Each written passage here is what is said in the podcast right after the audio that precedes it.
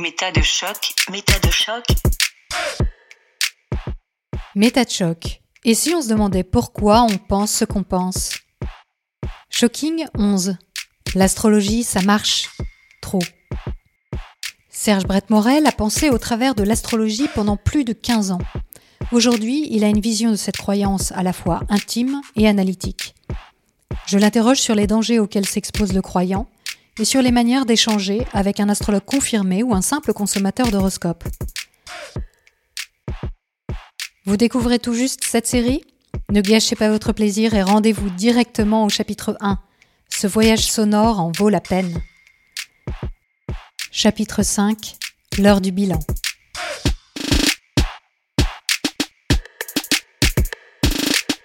Moi, ma question, c'est quels sont les risques pour les croyants, d'après toi, de croire à l'astrologie? Parce que souvent, on a l'impression que c'est anodin. Hein on a oui, Ah oui, bon, ok, je suis Sagittaire. euh, Alors, du coup. On a l'impression que c'est anodin et qu'en plus on le fait pour de bonnes raisons. Mm. Quand c'est pour s'interroger sur ses qualités et ses défauts, par exemple, Voilà. on se dit bah, pourquoi je le ferais pas quand même. Voilà. Je disais tout à l'heure que l'astrologie permettait de, de se poser des questions sur soi, sur les autres, sur euh, le sens de la vie, des événements, etc. Donc ça permet des questionnements, on est d'accord, hein, des interrogations. Par contre, euh, j'aimerais bien faire un rapprochement avec euh, tout ce qui est fake med, pseudo-médecine. Oui. Et en fait, l'un des grands reproches à ces fake med, c'est effectivement, en général, ça fait pas de mal, ça peut même faire du bien, mais euh, il y a des choses qui sont plus graves, notamment quand on parle de retard de traitement. Mm. C'est-à-dire qu'il y a certaines maladies qui nécessitent vraiment un traitement, et plus on attend pour le commencer, et plus il y a des conséquences qui vont être négatives, voire dramatiques. Euh, les exemples du cancer, c'est ceux qu'on aime bien donner parce qu'ils font partie des plus terribles, mais il n'y a pas que ça. Et donc, euh, moi, j'aurais bien envie de parler à propos de l'astrologie et notamment des horoscopes de presse, de retard de questionnement, de retard de connaissance. Oui, ouais. C'est-à-dire que quand on s'y intéresse, on est euh, plus ou moins malgré nous dans une forme de pensée magique. Si Mars est à tel endroit, alors il y a quelque chose à en tirer ici. Ça, c'est le fonctionnement de la pensée magique, c'est-à-dire qu'on fait des liens entre des, des concepts, des catégories, des choses comme ça, mais sans s'assurer qu'il y a vraiment une, causalité entre les deux. Et donc, on n'en a pas besoin parce que ça nous donne du sens, ça nous permet de prendre des décisions, etc. Le problème, eh ben, voilà, c'est que quand on fait ça avec l'astrologie, c'est en tout cas mon expérience personnelle, euh, on peut se rendre compte qu'il y a des explications alternatives qui sont euh, quand même, je trouve, beaucoup plus intéressantes. Quand on voit comment on peut se tromper avec l'astrologie, ça nous oblige à comprendre des choses sur notre fonctionnement interne et qui, pour moi, sont quand même vraiment intéressantes euh, ben, simplement pour se positionner dans la vie autrement. En tout cas pour moi, que quand j'étais croyant. Oui, il y a une sorte d'attentisme quand même quand on est croyant. C'est-à-dire que la personne va Alors, nous dire euh, il y a quelque chose qui va se passer pour vous dans deux mois. Euh, bah, qu'est-ce qu'on fait pendant deux mois? On fait rien. On va pas générer tout à coup, réfléchir à une solution pour se sortir d'une situation épineuse? Oui, oui, enfin. Peut-être que la si- situation va se dégrader. euh, Non, non, mais je suis d'accord, mais comme tu disais, si on repart de la consultation en disant ça m'a fait du bien, bah finalement c'était c'était surtout ça le problème. Mm. C'est pas le fait que ça aille mieux dans deux mois, c'est le fait que finalement je suis déjà mieux en sortant de la consultation. Donc l'effet il est immédiat, mais il, est, Mhm. il est purement émotionnel. Oui, mais au niveau des décisions de vie, parce que quand on va Mhm. voir un astrologue, c'est souvent qu'on a un problème personnel, d'accord? Tu, tu sais ce que tu as dit. Et pour en sortir, a priori, euh, bah, il faut réfléchir à d'où vient ce problème, quelle serait l'attitude à Oui, adopter. oui. Et quand on est face à quelqu'un qui nous dit Ah, bah, tout va aller très bien dans deux mois, vous allez voir, ça va se décoincer, Mhm. on ne passe pas par ce processus de réflexion, on ne passe pas par ce questionnement personnel. Ça c'est un exemple que j'avais donné, mais euh, il n'y a pas que ça dans l'astrologie. C'est pas seulement ça ira mieux dans, dans deux semaines ou dans deux mois ou, ou dans deux ans. C'est qu'en fait, ben, tu peux prendre des décisions parce qu'il y a telle configuration maintenant. Aussi. Et donc là, par contre, tu peux faire pencher la balance d'une décision vers l'autre. Donc là, on est vraiment dans l'action. Là, on y a un impact direct sur la, sur la vie de l'autre. Et donc, euh, ben, parmi les, les problèmes que ça peut poser, bien sûr, c'est le fait de prendre des mauvaises décisions. Le problème étant, qu'est-ce qu'une mauvaise décision? Ce qui est déjà compliqué. Et en plus, euh, une décision peut être qualifiée de bonne à un instant donné. Mm. Et puis, ben, avec dix ans après, on se dit, mais non, mais pourquoi j'ai fait ça? Il y a un astrophysicien qui avait parlé de surrationalisation du réel. C'est-à-dire qu'on a l'impression que si on tient compte du paramètre astrologique, on a une information supplémentaire par rapport aux autres. Mhm. Et donc, euh, c'est une information qui est précieuse quand même. Mhm. Mais le problème, c'est que on va se laisser donc influencer, on va tenir compte d'une information qui n'est pas réelle. En fait, on peut très bien, euh, très bien raisonner en étant dans l'erreur. Oui. Le fait de raisonner, d'être logique, d'être cohérent, des choses comme ça, tout le monde le fait, même quand on se trompe. C'est pas le problème. Oui. Et quand on organise sa vie, donc le réel autour de soi, à partir de critères qu'on veut objectifs ou rationnels, eh ben en fait, on peut quand même être dans l'erreur. On peut très bien se dire, quand on mélange la technique et la science, quand on se laisse impressionner par exemple par le fait que Jupiter est à 60 degrés ou 62 degrés de telle position du thème de naissance, Mhm. c'est très précis quand même, hein, c'est très précis.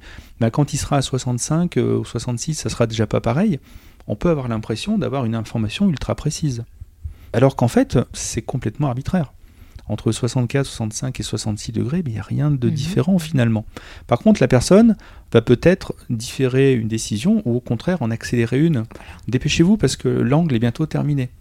Et donc, bah, au contraire, là, t'accélères. Mhm. Et donc, tu tiens compte d'une information objective, entre guillemets. On vient de parler de chiffres, on vient de parler Eh de nombres. Oui. Ah ouais, est-ce que c'est Des ça degrés. Est-ce que exactement des degrés en plus Est-ce que les mathématiques c'est une information objective? Mais non, ça dépend à quoi elle est rapportée en fait. Donc c'est toute une conception même de la connaissance et du fonctionnement de notre cerveau qu'on n'a pas en général quand on est croyant et qu'il faut remettre en question. C'est compliqué. Mm. Mais par contre, bah, le fait d'attendre pour avoir ces connaissances-là, voire même on les aura peut-être jamais, ça c'est un des problèmes et c'est un des risques pour les croyants. Oui, et d'ailleurs, tu parles carrément d'aliénation dans un des risques des croyants. J'ai dû emprunter ça à un psychiatre, Édouard Collot, qui a écrit avec un, un astrophysicien et qui a essayé de donner une approche de type science humaine euh, à l'astrologie. Quand tu conseilles à un de tes clients de faire telle ou telle chose, quand tu orientes sa problématique un peu malgré toi peut-être, ou carrément directement, dans une mauvaise direction, ben en fait tu les enfermes. Tu lui montres une direction et en même temps, ben, il ne faut pas qu'il regarde dans les autres directions. Donc tu rationalises son réel, puisque tu as des raisons hein, pour le- le- lui conseiller d'aller à tel endroit, mais si c'est faux, en fait, euh, tu le conseilles mal, il part dans la, dans la mauvaise direction. Bah donc, il est un peu prisonnier du cadre dans lequel tu l'as mis. D'où l'aliénation, Oui. en fait. Il y a aussi un autre aspect aliénant, moi, que j'ai trouvé dans ton récit, dans le récit de ton expérience à toi, c'est ce côté ivresse, où tu recherches à reproduire un moment d'extase, un moment magique, quoi, hein, un moment comme Oui. ça, euh, hors du temps, hors de l'espace, euh, de, de grande joie, de... un moment sublime. Et quand on est en quête perpétuelle de ce moment exceptionnel, et que pour l'atteindre en plus, on se donne des moyens qui vont être de plus en plus éloignés du réel, moi, je me suis dit, oui, là, il y a, il y a aliénation. Alors, en ayant l'impression de vivre quelque chose d'exceptionnel, en étant content, en étant joyeux, en étant euh, excité par, par toutes ces perspectives, mais finalement en s'éloignant complètement de soi, de la compréhension de soi et, et- et du monde. Euh, je suis un peu embêté parce que ces moments-là que j'ai vécus, j'ai du mal à les regretter en tant que tels. Ce sont de, de tels beaux moments qui sont, euh, je pense, précieux à connaître dans une vie. Après, c'est le fait d'être enfermé euh, là-dedans, le fait d'être. De, de, ouais, de- de prendre ça comme un critère de valeur finalement de ce qu'on fait, de ce qu'on vit. Euh, oui, c'est forcément une aliénation dans le sens où ça m'a fermé des portes, ça m'a fermé des choix de vie, ça m'a fermé à des connaissances que je n'avais pas. Je... Moi, je vois l'aliénation dans le fait qu'on vit dans une illusion. C'est-à-dire quand on veut bien reproduire absolument ces états-là, on se met hors du temps, hors de la réalité, quoi. Alors, pour moi, ça devient une aliénation du moment où ça se passe mal. Mais je veux dire, il y a des gens qui peuvent passer leur vie comme ça. Et s'ils n'entraînent pas trop d'autres personnes avec eux, j'ai envie de dire, Pas trop S'ils font aucune ça, oui, aucune. L'idéal, c'est quand même ça. Mais bon, Mhm. je sais pas. euh, J'imagine un moine euh, en pleine ascèse et qui fait ça toute la journée, toute sa vie, et puis qu'à la fin va mourir. Euh, je ne sais pas si je pourrais lui dire qu'il a raté sa vie. Oui, mais c'est une vision vois, un peu romantique. Ça voudrait dire que le, que le moine n'a jamais de doute et n'a jamais de, de souffrance par rapport à, à cette situation. Parce que le, le problème des, des moments d'extase, c'est qu'ils sont pas permanents. Oui, Donc oui, ça, je suis on, bien on d'accord. retombe et il y a une sorte de d'addiction qui fait qu'on veut reproduire ce moment. Hmm, tout à fait. Donc le moine, bah, il a peut-être pas aucun recul sur sa vie parce qu'il est entré euh, dans un monastère à l'âge de 4 ans et, et donc voilà, c'est sa vie. Mhm. Mais en même temps, euh, il n'aura pas vécu que de l'extase sur, toute sa vie. Non, je suis d'accord. Après, a, Est-ce qu'il y a besoin qu'il vive 100% de son temps dans l'extase? Je ne sais pas. Mm. Je ne sais pas. Et puis je Disons dirais que- presque physiologiquement, je dirais même qu'il y a ce que tu vis à l'instant, et puis euh, je pense les minutes ou les heures qui suivent où tu restes quand même dans un état très agréable. Oui, oui, c'est sûr. Voir, voir, ça peut durer plusieurs jours. Moi, je l'ai Mhm. vécu, donc je, je vois très bien de Voilà. quoi tu parles. hein. Je pense que dans le cas du moine, c'est un peu particulier parce qu'il est dans un cadre Mhm. euh, très précis et que donc il y a pas de, il y a moins d'accidents que si tu es dans la vie de tous les jours, que tu te mets hors du temps, hors du réel, et que tout à coup, à un moment donné, bah, tu vas avoir euh, Mhm. un coup de batte parce que le, le réel revient. Voilà, il faut que tu gagnes ta vie, il faut que tu, tu construis ta vie affective, familiale, personnelle, Ah oui, amicale, etc. Et Mhm. que de te maintenir dans cette illusion-là, bah, t'en écartes et puis à un moment Oui. donné, euh, euh, le réel revient à toi. Et c'est là qu'apparaissent euh, les problèmes finalement, parce Ah que oui, t'as pas sûr. forcément pris les bonnes décisions. Un moine, lui, il va pas forcément décider des grandes orientations de sa vie. Les choses sont relativement tracées, donc je pense qu'il est bien balisé. il a moins de risques de vivre des crises en fait. Face à tout ça, la question qui vient ensuite, une fois qu'on est sorti de la croyance, c'est est-ce qu'on doit respecter les croyances des autres? Toi, tu as été confronté, Mm. j'imagine, à énormément d'astrologues à qui tu as voulu parler de tes découvertes peut-être euh, et leur dire, bah, tu sais, moi j'ai des doutes ou j'ai j'ai compris telle ou telle chose ou, ou je me demande vraiment euh, quelle est la validité de cette technique. Est-ce qu'on doit respecter, d'après toi, euh, la croyance de ces gens? Comment est-ce qu'on peut parler à un croyant? Je souris parce que je suis obligé d'être influencé par une réponse que tu as fait à Samuel Ah. dans la vidéo que Je lui a mis sur sa, sur sa chaîne. Pour moi, il n'y a pas de réponse simple. Je pense que vraiment le contexte est important. Ah, Il n'y a pas très longtemps, je discutais avec une personne euh, de sa foi et à un moment, enfin je, on était un groupe, à un moment elle explique que non mais de toute façon, elle ce qui l'intéresse c'est vivre sa foi et elle laisse les questions des théologiens aux théologiens et aux sceptiques. Au moment où elle a dit ça, moi j'ai arrêté ma conversation. Mm. Je pense pas qu'elle ait eu une intention hein, en le disant, mais moi j'ai entendu qu'elle ne voulait pas parler des problèmes que ça posait. Ben moi, Oui, en tant que, j'ai envie de dire, sceptique responsable, Mhm. je me suis arrêté. Je me suis dit, bon, ben donc je ne vais pas plus loin. J'aurais pu la mettre en défaut sur plein de choses, lui poser des questions un petit peu gênantes et tout ça. Ben non, quoi, j'ai arrêté. Mais par contre, c'est c'est quelqu'un qui vit sa foi euh, en toute discrétion, entre guillemets, c'est-à-dire qu'elle l'impose à personne, et voilà, puis elle, vit avec ça. Ça aurait été quelqu'un, par contre, qui était un peu prosélyte, là, j'aurais agi différemment. Là, dans ces cas-là, bon, ben, s'il veut affirmer que il y a quelque chose d'important, de vrai, de fort et d'indispensable là derrière, euh, parlons-en. Mhm. Parce que je ne sais pas qui va l'entendre et moi, ça m'embête de le laisser euh, faire du prosélytisme comme ça. Donc ça, c'est vraiment un contexte particulier. Après, c'est toujours beaucoup plus compliqué parce que est-ce que tu es impliqué ou pas?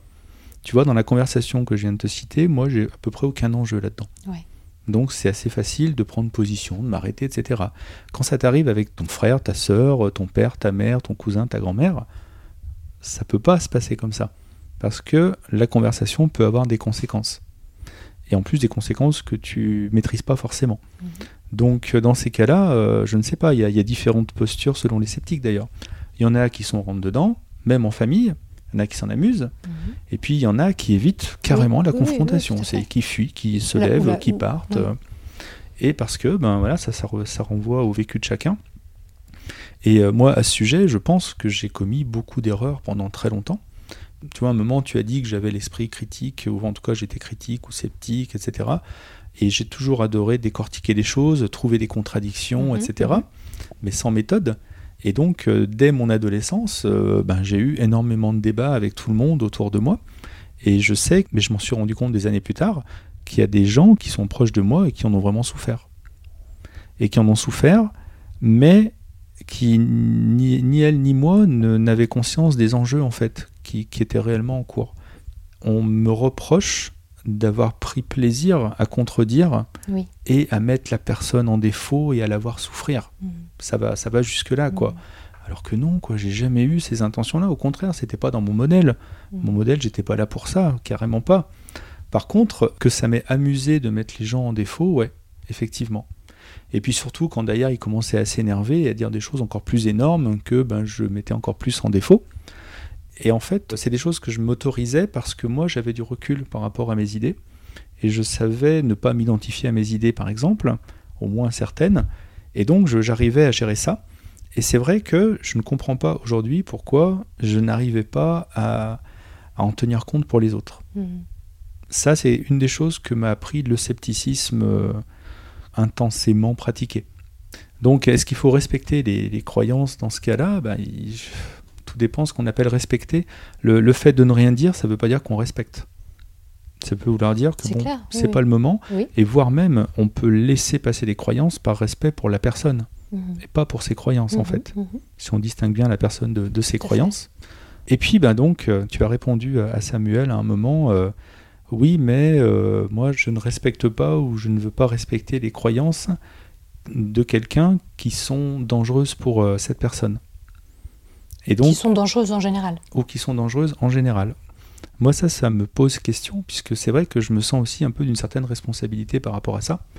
Et, et, donc, quand je parlais des retards de connaissances ou des retards de, de questionnement, ben, je parlais un petit peu de ça. Mhm. Mais c'est vrai que ça dépend après sur quel sujet. Il y a des sujets qui sont beaucoup plus graves que d'autres.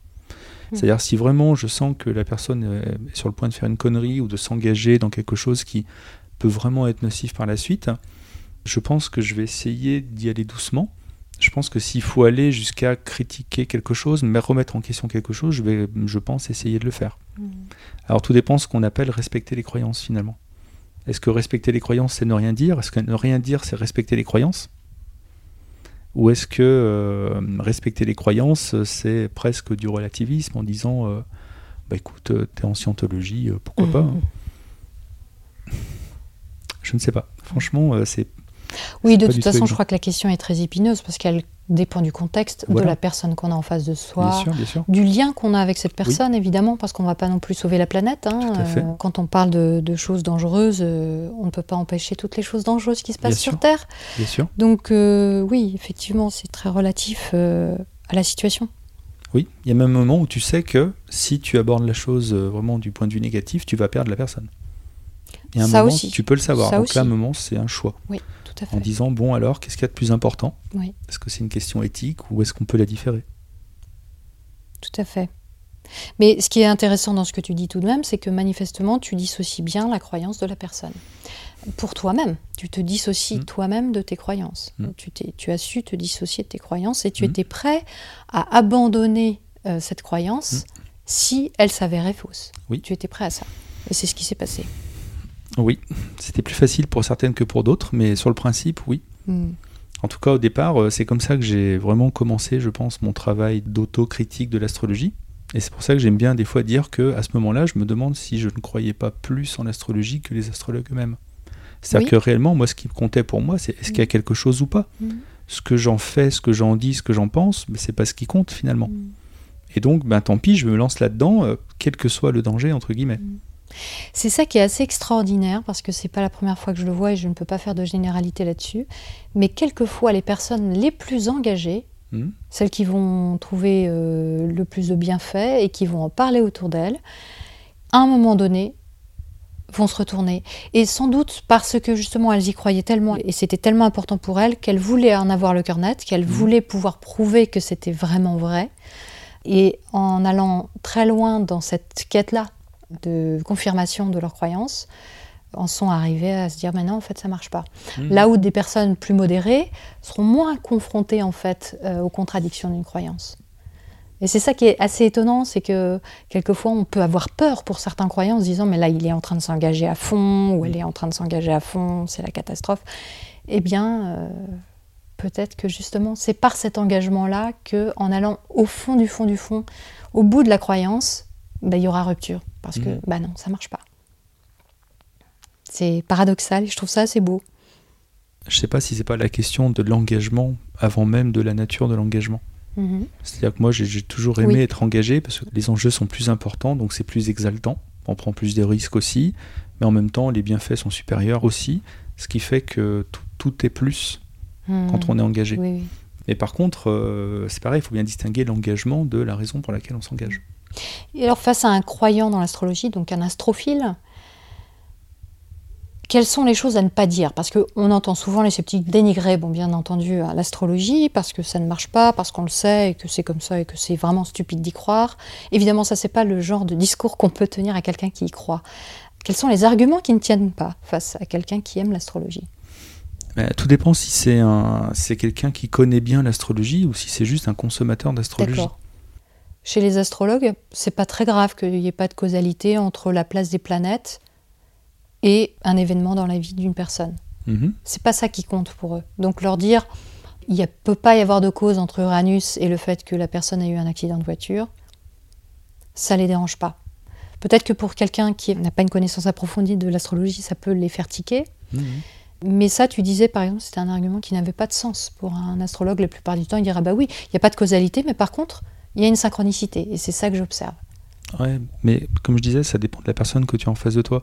Si c'est un, un- quelqu'un qui a déjà réfléchi et qui est déjà sorti de l'idée de la causalité, en se disant bah oui, de toute façon, il n'y a pas de causalité, ce qui permet d'avoir une posture qui évacue plein de problèmes, bah, si tu lui dis que la causalité ça marche pas, la preuve, bah, il va dire bah oui, je suis d'accord avec toi. Ça sert à rien. Si la personne euh, associe la question de la causalité à la science, par exemple, mais que dans sa croyance, euh, la connaissance scientifique a été mise de côté, parce que Mhm. justement, pas de même nature, etc., c'est un argument qui n'aura aucun effet. Lui euh, donner comme argument que euh, Mars, par exemple, n'a pas d'influence sur son corps pour rendre compte de l'état de stress qui est le sien en ce moment, ben, c'est un argument qui, à mon avis, ne fera pas mouche. Tout simplement parce que pour lui, le- la causalité n'est pas en jeu. Si par contre c'est quelqu'un qui ne s'est pas encore trop posé la question, et qui est persuadé que la lumière de la pleine lune, eh ben, elle a un effet réellement sur toi et tout ça, Mhm. peut-être que ça peut lui permettre de se poser certaines questions. Mhm. Mais après, si c'est au cours d'un débat euh, pour ou contre l'astrologie, oui, ça, ça dépend vraiment. euh, ça dépend vraiment les, les pos- la posture de la personne qui, qui est en face. Quoi. la situation euh, dans laquelle j'ai pas envie d'être. Il y a Oui, aussi, il y a les zodiaques, hein, parce qu'évidemment, il y, a, il y a un argument qui revient souvent, c'est oui, il y a 12 signes, mais en fait, Mhm. il y a beaucoup plus euh, de constellations, le serpentaire ou encore d'autres exemples.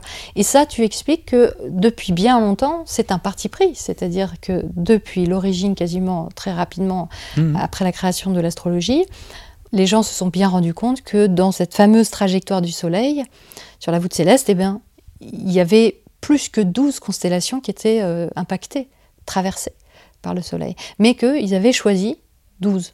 Voilà. C'est un parti pris arbitraire, quelque part, historique, une tradition qui se perpétue. Et que le fait de dire, bah, il est où Serpentaire euh, Ah, bah oui, bah alors donc euh, l'astrologie, ça marche pas parce qu'en fait, il y a 13 signes. euh, ça, ça marche pas, a priori, Alors, comme argument. Voilà. Encore une fois, tout dépend si on, on en parle en tant que spécialiste ou si euh, on en discute comme ça au cours d'une conversation. À propos de la 13e constellation, du Serpentaire ou euh, Fucus euh, en latin, le problème de, de cette critique-là, c'est que la constellation du Serpentaire, c'est une constellation grecque. Alors que le zodiaque a été inventé en Mésopotamie avant, ce qui fait que ben, euh, rentrer entre guillemets de force la constellation du Serpentaire dans le zodiaque, c'est quelque chose qui renvoie pas à l'outil des astrologues. Et en plus, c'est vraiment présent dans le ciel des astronomes depuis 1930. Ça fait vraiment une- bientôt une centaine d'années qu'on a intégré officiellement euh, le Serpentaire comme Mhm. euh, une constellation qui vient couper la ligne écliptique euh, du Mhm. Soleil. Ce qui Donc, fait C'est une que donnée très récente. donc c'est une donnée très récente, oui. Mhm. Mais en fait, Mais si- ça, les astrologues, ils en ont conscience en fait. Ils savent très bien que ça n'a pas été pris en compte et que c'était un choix. Moi, je dirais que les, les astrologues euh, ont admis l'idée que c'est un mauvais argument et qu'il y a des, il y a des façons d'y répondre. Après, qu'ils connaissent eux-mêmes les réponses, c'est pas toujours le cas. Mais en tout cas, ils ont admis l'idée que bon, c'est bon, euh, c'est un mauvais argument. Après, juste pour le plaisir, quand on prend les atlas euh, astronomiques du XVIIe, XVIIIe siècle, il y en a certains où en fait la constellation du Serpentaire et celle du Scorpion, qui pose problème à cet endroit-là, se coupent. C'est-à-dire que dans la- les représentations, le pied du Serpentaire est sur le dos, je crois, du Scorpion. Et donc là, ça montre qu'en fait, c'est pas un problème. C'est, je pense, que c'est une constellation grecque qui est venue s'insérer dans un Mhm. découpage mésopotamien, en fait. Factuellement, je dirais historiquement, ce qui se passe, c'est que c'est vers euh, 150 avant notre ère qu'on se rend compte qu'il existe un truc dans le ciel qu'on a expliqué depuis par euh, ce qu'on appelle la précession des équinoxes. En fait, c'est un astronome qui s'appelle Hipparque et qui euh, revérifie de toutes les positions des étoiles qu'il observe par rapport à un catalogue qu'il a et qui remonte à 3 ou 4 siècles avant lui, je crois, ou peut-être un peu plus. Et donc, euh, il se rend compte qu'il y a des décalages entre les positions qu'il y a dans le catalogue et les siennes. Mhm. Pour les premières, il doit se dire, bon, bah, ils n'étaient pas très précis. Mhm. Et puis le problème, c'est que bah, il semble que toutes les étoiles ont le même décalage. D'accord. Et là, il se dit, mince, hum, il semble qu'il y a eu un décalage des positions des étoiles. Et en fait, euh, à l'époque, on ne se pose pas du tout la question comme aujourd'hui. Aujourd'hui, on sait que c'est l'influence de la Lune sur la Terre, et puis éventuellement de Jupiter et du Soleil. Euh, Comme elle tourne, ça la déséquilibre un peu, et ça provoque l'équivalent d'une rotation très très très lente. Donc ça, c'est des données en 26 000 astronomiques. Ça, c'est astronomique. Mm. Il y a 2150 ans, on ne voit pas du tout la chose comme ça. Et donc, euh, en gros, ce qu'ils décident de faire, bah, c'est de rajouter une sphère en dessus de la sphère qu'on va faire tourner euh, en un tour en 26 000 ans. Bah voilà, il y a un mouvement de plus dans les cieux, il y en avait déjà plein. Bah, ça en fait un de plus, et puis voilà, on fait avec. Et donc, le, problème, c'est que quand on rentre euh, dans le détail de ce décalage, eh ben, c'est un décalage entre quoi et quoi. Là, comme je le décris, c'est entre les positions des étoiles à un moment et les, les mêmes étoiles quelques siècles avant. Mais en fait, comment est-ce qu'on repère ces étoiles? Elles sont dans des constellations qui, elles, ne se déforment pas, en tout cas. Mais pour se rendre compte qu'il y a un décalage, il faut les repérer par rapport à un autre repère. Et cet autre repère, c'est le zodiaque des signes. C'est-à-dire qu'une étoile, ben, tu peux, si tu arrives à bien repérer les signes dans le ciel, ben, effectivement, tu te rends compte que l'étoile, elle bouge par rapport aux signes qui, eux, restent fixes. Mhm. Le décalage est permanent, en fait. Et donc, euh, deux siècles après notre ère, Ptolémée, donc c'est un astronome astrologue qui synthétise les connaissances de son époque, et ben lui, il arrive encore euh, 350 ans après Hipparque qui avait fait la découverte. Et là, le décalage est devenu suffisamment important pour qu'on puisse plus dire euh, bon, euh, c'est pas très grave. Et donc, ben, Ptolémée, à ce moment-là, euh, décide il faut repérer les, les positions des planètes soit en constellation, soit en signe, puisqu'il y a un petit décalage. Puis ce décalage va s'aggraver, forcément, oui. donc il faut choisir. Et donc, il décide de euh, repérer ça dans les signes. Et les raisons pour lesquelles il le fait, l'une d'entre elles, c'est qu'on peut relier les signes aux saisons. C'est-à-dire que, ben, en Europe, parce que ça marche plus euh, si on s'éloigne dans le sud de la Terre, mais en Europe, ben, le, le bélier revient toujours au début du printemps. Voilà. Et donc, euh, comme l'astrologie est teintée un peu de saisonnier, de choses comme ça, bah, c'est plus logique de repérer les choses en signes. Et puis, c'est plus simple. Mais en tout cas, voilà, euh, il y a une décision qui est prise à ce moment-là, qui est très critiquable, mais l'erreur, c'est de dire euh, aujourd'hui les signes et les constellations sont décalés, euh, c'est n'importe quoi. Ben non, il y en a un qui a pris la décision un peu pour les autres en deux siècles, en début de notre ère, et depuis, ben voilà, l'astrologie se fait là-dedans, quoi, dans ce système-là. C'est un parti pris. C'est un choix, en tout cas. La personne qui a fait ce choix savait Mm. que elle avait le choix entre deux manières de faire et elle a choisi celle-là en sachant qu'il y aurait un décalage qui serait systématique. Donc aujourd'hui, les astrologues savent très bien, pertinemment, Mm. qu'il y a ce décalage, mais c'est Ouais, pas ça qui va euh, Non. Pouvoir être une critique solide de leur Bah, pratique. En fait, on, on peut mettre en défaut, je pense, euh, quelqu'un qui consomme de l'astrologie, qui connaît pas trop les débats, parce qu'il saura lui-même souvent ne fait pas la différence entre un signe et une constellation. Donc tu vas le mettre en défaut, mais seulement parce qu'il sait pas te répondre, Mhm. pas parce que la critique est fondée. Oui. Moi, c'est ça le, le problème pour moi. Mhm. Donc c'est pour ça que je n'aime pas cet argument, en tout cas. C'est plus compliqué que ça en a l'air. Oui, quoi. alors du coup, c'est là que quand on n'y connaît rien en astrologie, face à quelqu'un qui croit, euh, qu'est-ce qu'on a comme argument? C'est ça qui est un peu compliqué. C'est comme ridiculiser l'horoscope de presse, parce que la plupart, comme tu l'expliquais dès le départ, la plupart des astrologues euh, considèrent que l'horoscope de presse n'a aucune valeur et que c'est euh, de l'astrologie au rabais, quoi.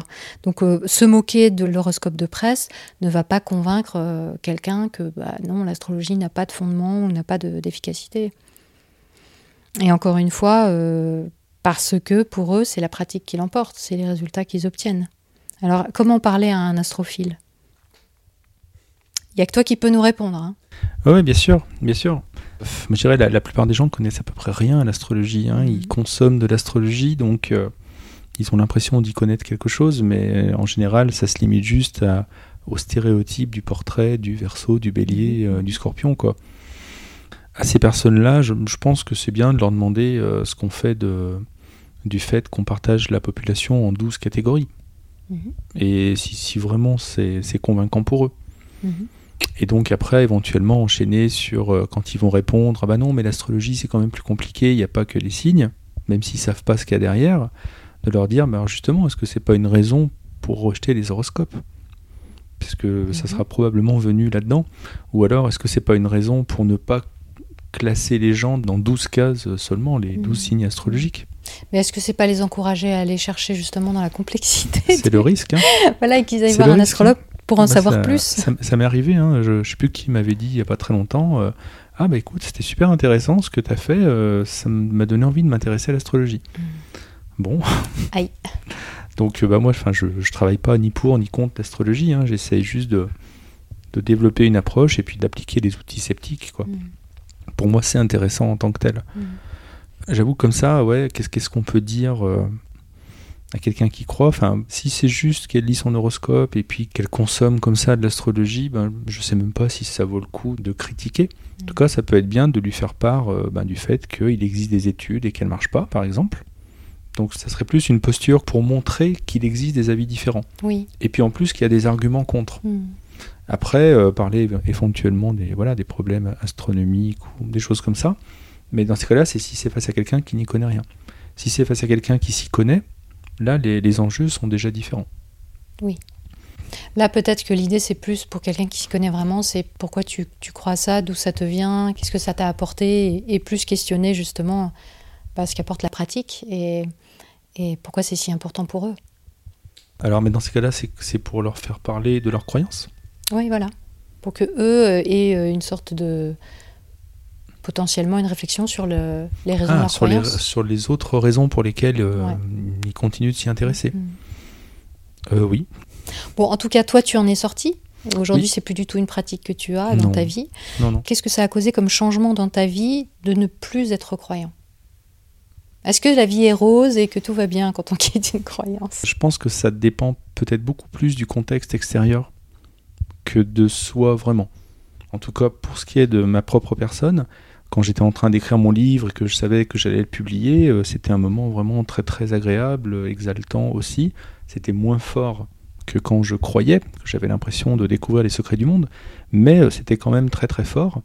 Et à ce niveau-là, que ça ait baissé mon enthousiasme éventuellement, parce que je vais plus ni sauver le monde ni révolutionner la science, c'est plus mon objectif. Mais bon, il reste quand même de bons plaisirs quand on conceptualise des choses. Mais je dirais, moi, euh, dans mon esprit, c'est plus mon travail. Donc moi, je me fais plaisir déjà comme ça.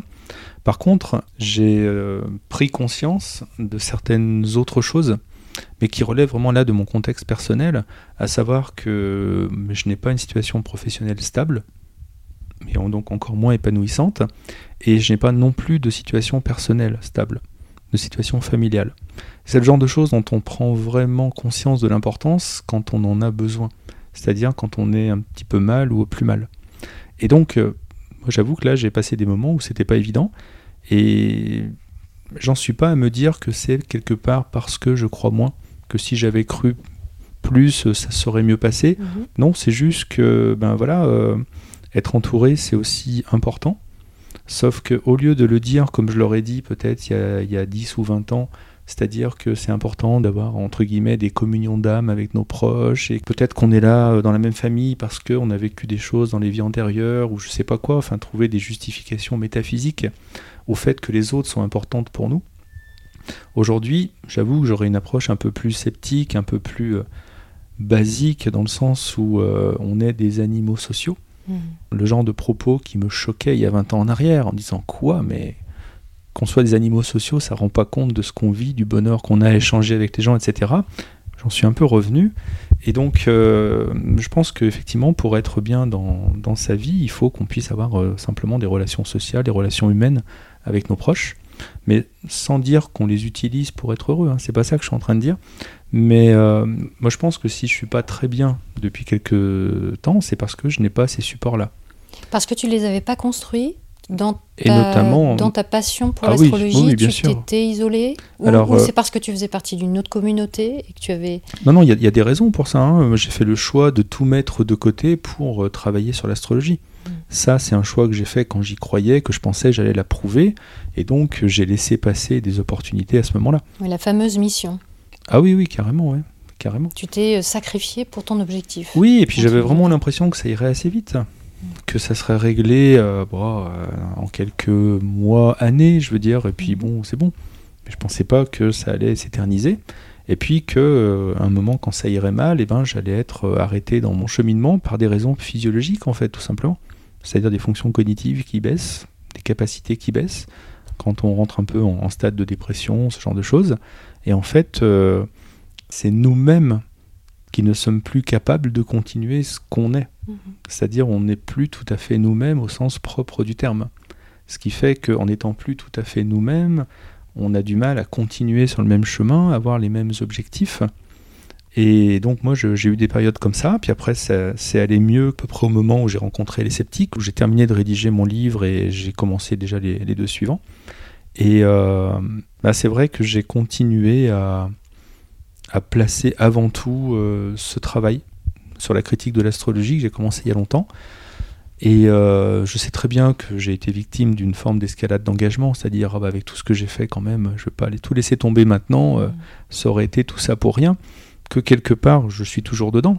Parce qu'aujourd'hui, là, je pourrais dire, allez, j'arrête tout ça, je vais essayer de trouver un boulot et peut-être construire une autre vie, quoi. C'est très, très réalisable. En tout cas, d'essayer de chercher.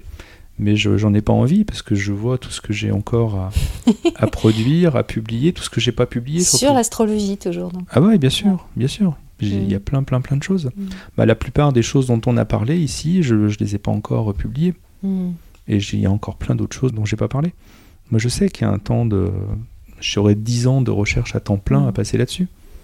Mais je crois que c'est une chose euh, qui est positive que de, lorsque l'on sort d'une croyance qui a été si fondamentale et si structurante, mmh. Mmh. Euh, de vouloir trouver un sens aussi et de donner un sens à cette expérience dans la sortie de croyance. C'est-à-dire de se dire, bon, qu'est-ce que je peux faire de cette expérience? Parce que ton expérience est unique. Tu as eu une, une vraie démarche critique qui était inédite euh, dans le milieu des astrologues au moment où tu y étais.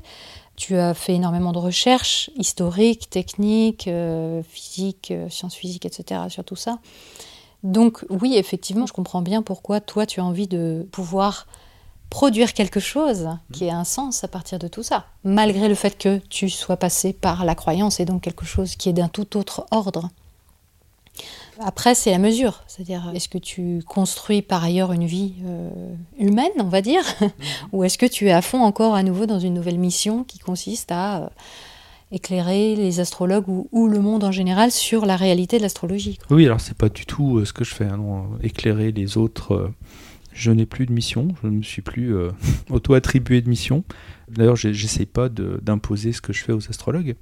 De mhm. temps en temps, j'envoie des mails, mais ça va pas plus loin, quoi.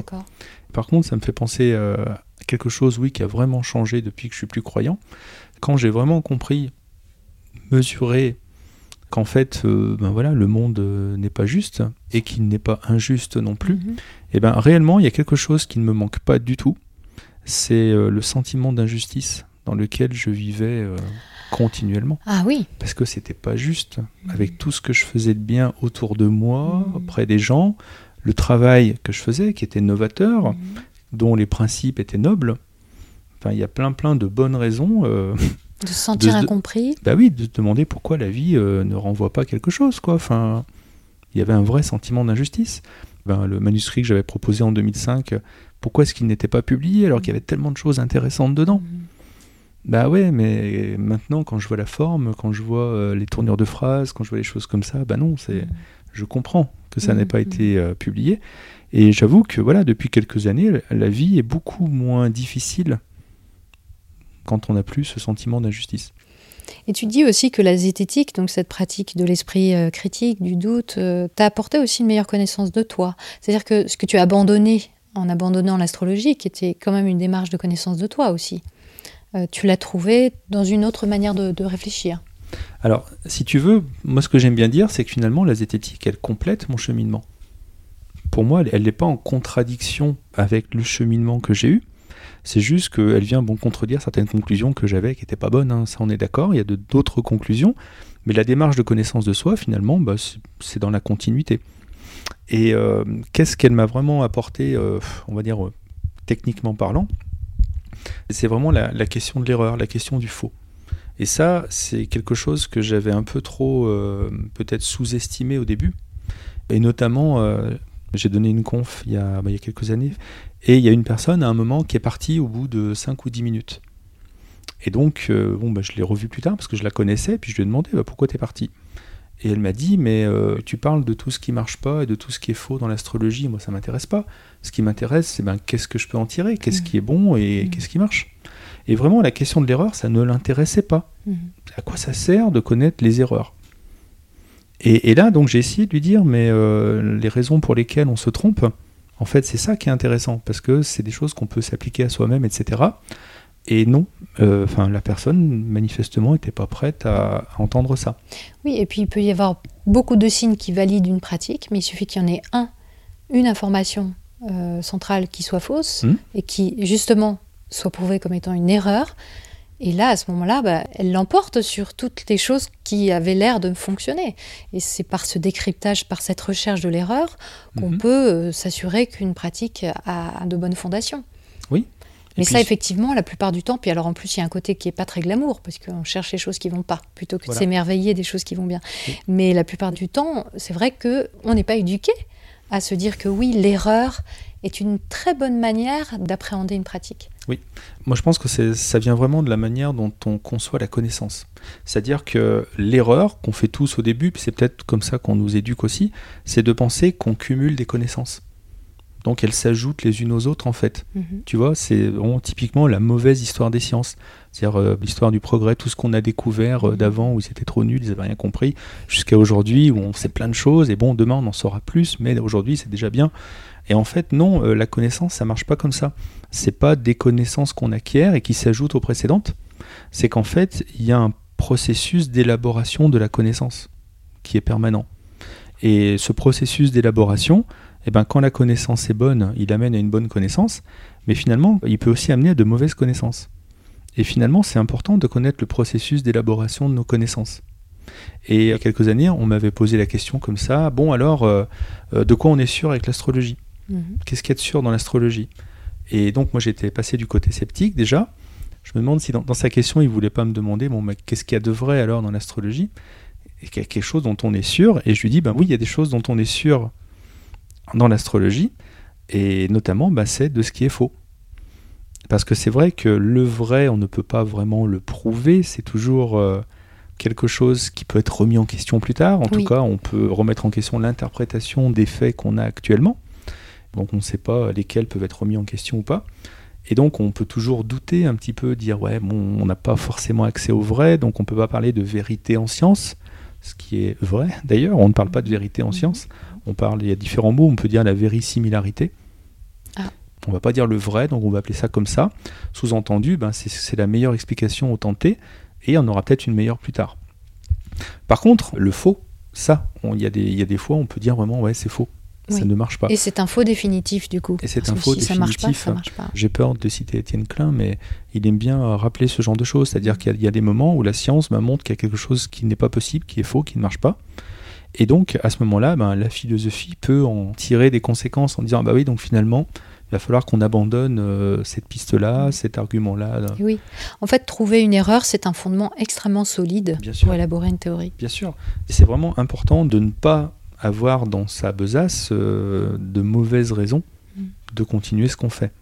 Oui. Et il y a tout un temps avant la connaissance définitive, et donc euh, l'esprit critique est très très actif dans ce processus d'élaboration.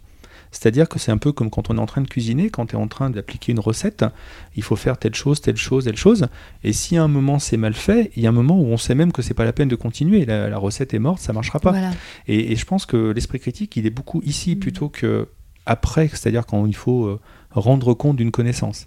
D'ailleurs, que font les sceptiques pour euh, se positionner sur une connaissance? Ils vont voir comment elle a été élaborée. Mm. C'est pas pour rien. Et donc, dans notre vie réelle, au présent, quand on se documente sur quelque chose, quand on apprend quelque chose, si on est conscient des pièges finalement de l'élaboration de la connaissance, est-ce qu'on peut céder à des arguments d'autorité Est-ce qu'on peut céder à tomber dans certains biais Et bien finalement, on est euh, très attentif euh, à cette élaboration et on peut gagner du temps en s'arrêtant assez tôt Voilà. Quand on sait que ça Mm. va être faux. Mm. Et donc quel est l'intérêt du faux à ce niveau-là? C'est pas le faux en lui-même. Ça peut être bien le faux parce que si on te démontre qu'un truc est faux, ça t'évite d'aller passer du temps à chercher si c'est vrai. Mais ce qu'il y a de bien dans le faux, c'est de voir comment on s'est trompé parce que on a tellement de processus cognitifs en commun qu'il y a des processus cognitifs que nous on utilise forcément à un moment ou à un autre et c'est bien de les connaître.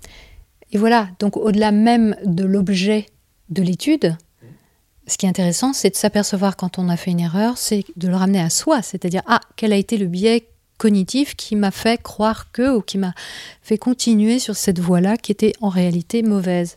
Et, je crois que c'est ça qui est, intéressant aussi dans ton parcours, c'est que ce questionnement du faux, cette recherche du faux, de l'erreur, t'amenait à te questionner toi-même sur ta manière d'appréhender la vie, euh, et en particulier euh, ton amour de l'astrologie. Oui, je suis obligé de, répondre oui. J'allais répondre non, mais oui, en fait, en deux temps finalement.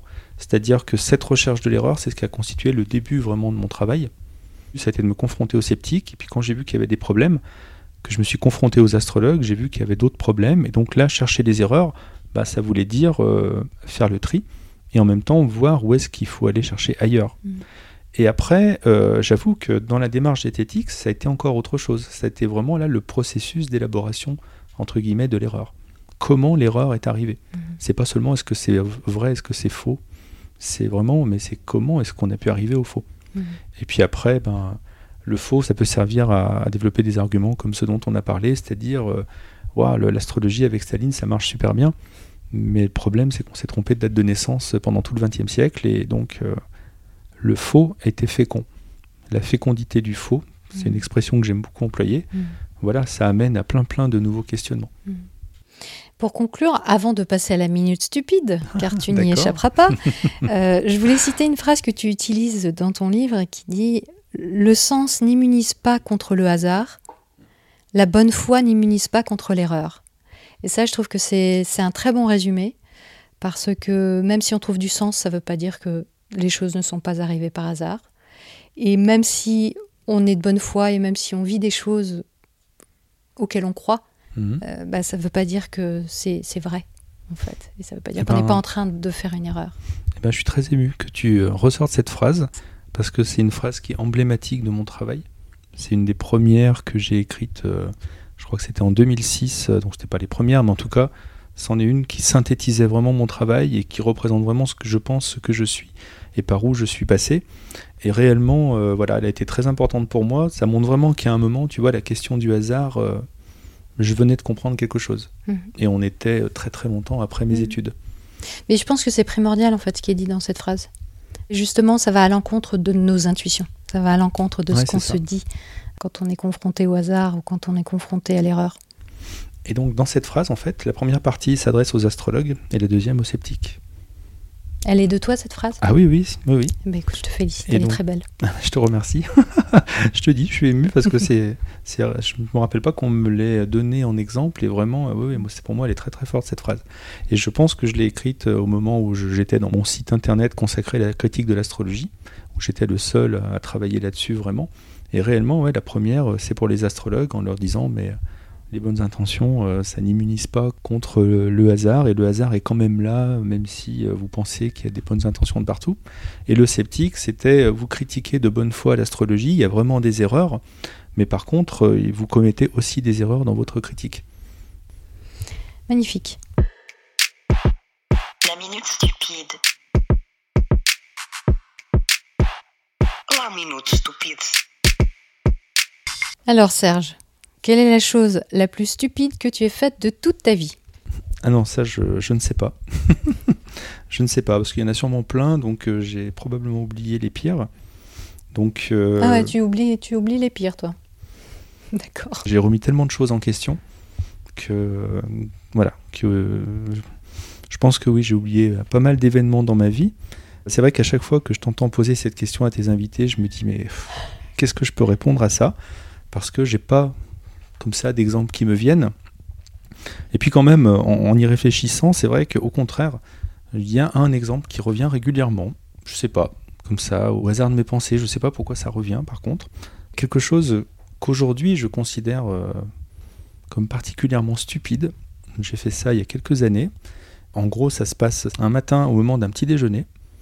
Et donc on est en groupe et on est autour d'une table. Il y a une femme qui est là et qui me plaît beaucoup. Et donc, je suis attentionné avec elle. Et notamment, je, sais plus, je lui passe le sucre, la confiture ou je ne sais quoi qu'elle ne pouvait pas attraper. Et puis, euh, bon, elle me remercie pour ça. Et, je lui réponds, je me vois lui répondre à un moment euh, de rien, mais euh, de toute façon, tu as l'air tellement fragile. Et je lui dis ça devant tout le monde. Et là, elle me regarde, elle se fige, Elle commence à faire une grimace, disant Mais qu'est-ce qu'il vient de dire? Et je me rappelle, donc c'est pas vieux, hein, c'est il y a 6-7 ans en arrière, et je me dis Mais, mais pourquoi elle réagit comme ça? Enfin, C'est un fait que je viens d'énoncer hein, Mhm. concrètement. tu sais, c'est- Mhm. Et aujourd'hui, à chaque fois que je repense à cette anecdote, j'ai honte. J'ai honte et je me dis mais, mais comment j'ai pu faire ça? Comment j'ai pu faire ça? Affirmer publiquement devant un groupe euh, qu'une personne est fragile et puis Mhm. ben, en gros que tout le monde le voit et tout ça. C'est pas spécialement valorisant. ah bah non, c'est pas valorisant du tout. Et, ce qu'il y a d'extraordinaire, c'est qu'aujourd'hui, je suis incapable de reconstituer ce qui s'est passé dans ma tête. Parce que vraiment, j'avais pas l'intention de faire du mal, au contraire.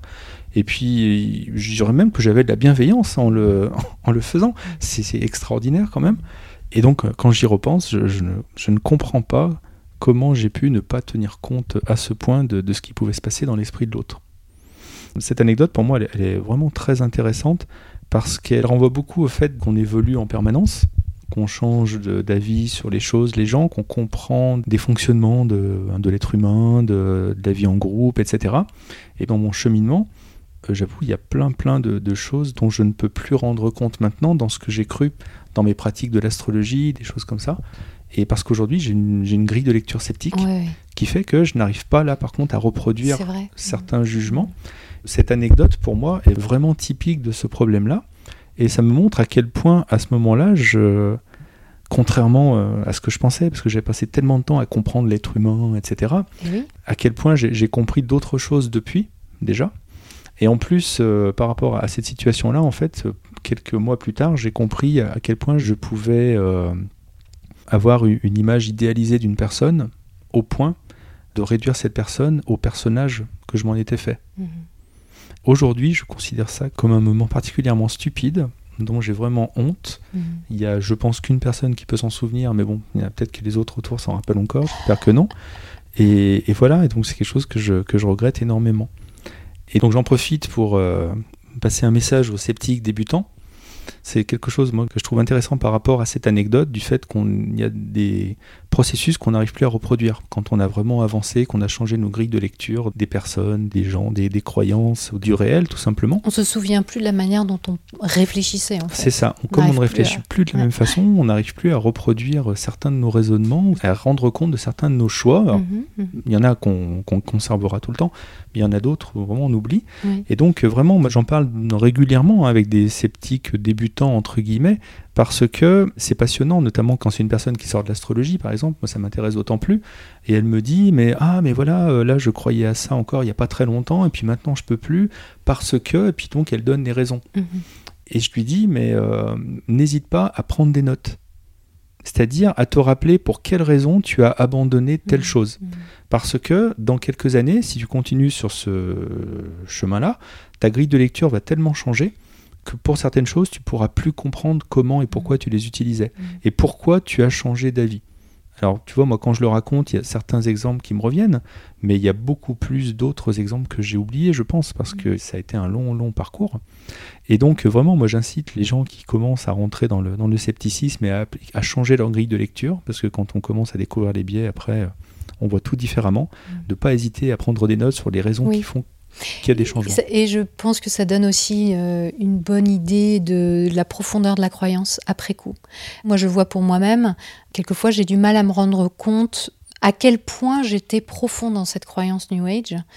Parce qu'aujourd'hui, je ne peux plus vraiment l'envisager parce qu'elle me paraît euh, loin de moi et aberrante, en fait. Avoir des écrits, parce que moi, j'ai quelques écrits personnels, de choses que j'avais écrites à l'époque, c'est instructif, à la fois, c'est une sacrée baffe. hein, que je vois comment j'étais euh, vraiment très profondément ancrée dans ces croyances, qui étaient totalement justifiées, justifiables, etc. C'est très intéressant. Mm. Mais alors pour revenir à cette anecdote euh, de stupidité, aujourd'hui tu penses que ça ne pourrait plus t'arriver de faire ce genre de remarques? Oui, oui, oui, je, je l'affi- je l'affirme. Ouais. Oui, non, je pense que ça ne. Oui, non.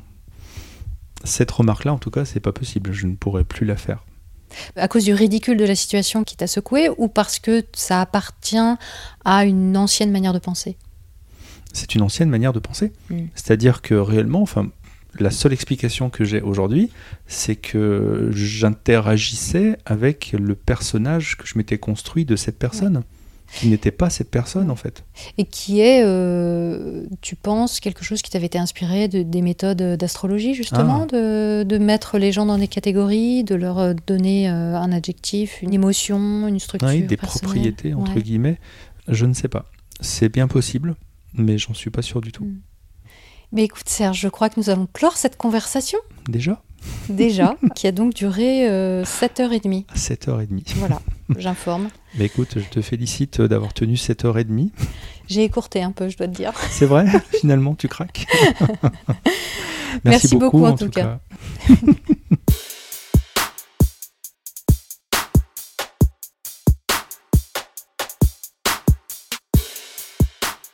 J'espère que cette série vous a plu et qu'elle vous a fait réfléchir à vos croyances sur vous-même, les autres ou le sens de la vie. N'hésitez pas à me faire part en commentaire des réflexions et questionnements qu'elle a suscités en vous. Peut-être même à me raconter un mode de pensée que vous avez abandonné au cours de votre vie. Ces échanges sont possibles sur le site metadechoc.fr et sur les réseaux sociaux Facebook, Twitter, Instagram et YouTube.